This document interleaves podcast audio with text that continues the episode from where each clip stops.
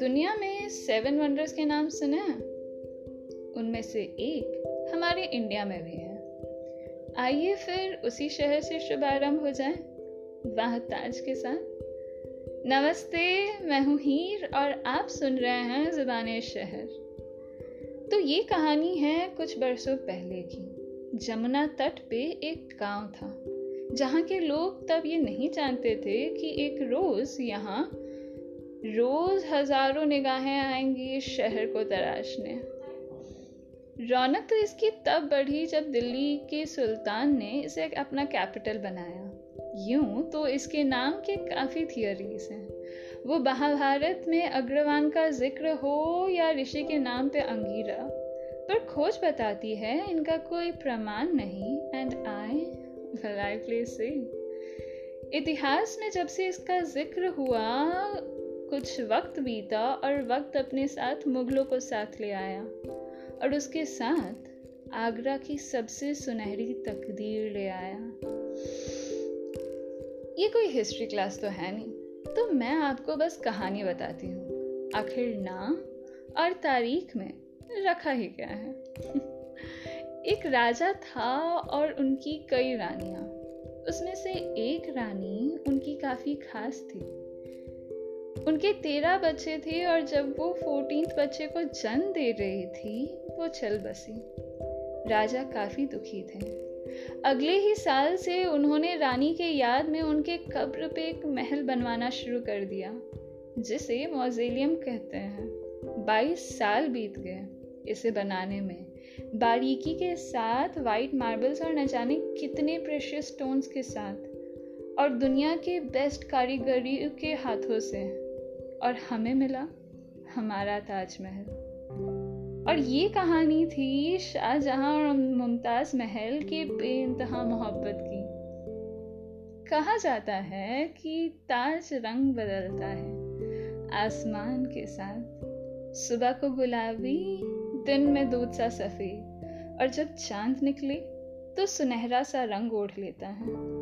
और वैसे अगर आप ये सोच रहे हो कि कहानी बस यहीं तक थी तो जनाब, शायद आप जरा गलत हो।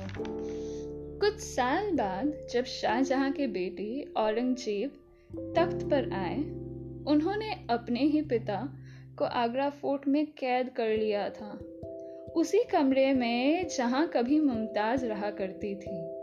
शाहजहां वहाँ आठ साल कैद रहे और वहाँ से ताजमहल को निहारते थे। सुबह शाम अपनी आखिरी सांस तक उनके मरने पे उनका कब्र फिर मुमताज़ के कब्र के पास बनाया गया, उसी ताज में और यूँ उनकी कहानी अमर हो गई।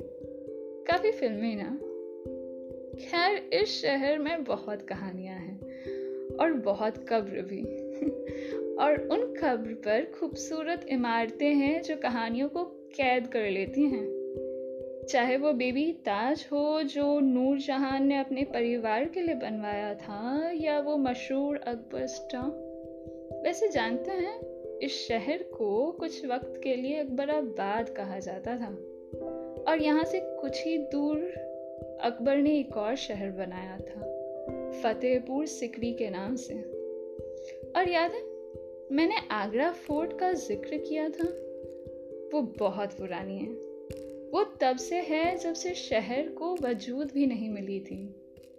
पर कुछ सालों बाद अकबर ने उसे फिर बनाया और शाहजहां जब आए, उन्होंने कुछ बारीकी बदली मार्बल्स की कारीगरी हुई ताजमहल को देखते हुए।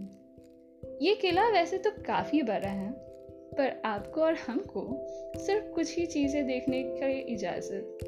जैसे जहांगीर महल और खास महल। और वो मुमताज़ का कमरा जहाँ से शाहजहाँ अपने आखिरी सालों में ताजमहल को देखा करते थे, वो भी। इस शहर की एक और अनोखी बात है। यहाँ दिन इलाही का जन्म हुआ। ना, ये किसी इंसान का नाम नहीं, ये एक सोच है, रिलीजन है।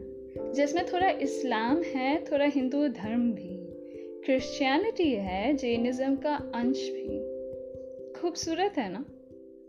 इस सब के अलावा कुछ ऐसे भी जगह है यहाँ जिनके नाम आप कभी भूल ना पाओगे। गधा पहाड़ और गोबर चौकी जैसे। आगरा वाले तो आपको बताएँगे कि उनकी मिठाइयों का कोई जवाब नहीं। और हाँ जब जाओगे, तब पेठे खाना भूलना नहीं। और एक गुप्त तरीके से ये खबर मिली है कि राजा की मंडी रेलवे स्टेशन के पास जो छोले भटोरे मिलते हैं, वो बाय गॉड द बेस्ट है। और शुआ ये हमारे बीच की बात है तो किसी को बताइएगा मत। यूँ तो आप कभी भी आगरा जा सकते हो, पर एक ठंडा सा महीना चुनना और ताजमहल की ओर सनराइज के वक्त चलना, आखिर धूप से पैर जल गया shouldn't be the only thing you remember right शहर घूमने को आपको सड़कों पर बस्ते, रिक्शा या टांगा तो मिल ही जाएँगे। और घुमाने वाले काफ़ी गाइड्स वैसे गाइड्स कहते हैं then you leave you take Taj with you in your heart तो ज़रा संभल के हाँ? आगरा की बेइंतहा खूबसूरती के बस यही कुछ अंश आपके साथ बांट पाई। और आशा करती हूँ ये पूरे दिल से बनाई हुई एक छोटी सी कोशिश आपको पसंद आई होगी। अच्छा तो हम चलते हैं। फिर मिलेंगे एक और शहर और उसकी कहानी के साथ। तब तक अपना ख्याल रखना। वंदे मातरम। जाने से पहले रविंद्रनाथ टैगोर जी ने ताज के लिए कुछ कहा था। कुछ ऐसा। वो बांट लो। Let the splendor of diamond, pearl, and ruby vanish. Only let this one teardrop, this Taj Mahal, glisten spotlessly, bright on the cheek of time, forever and ever. Shukriya.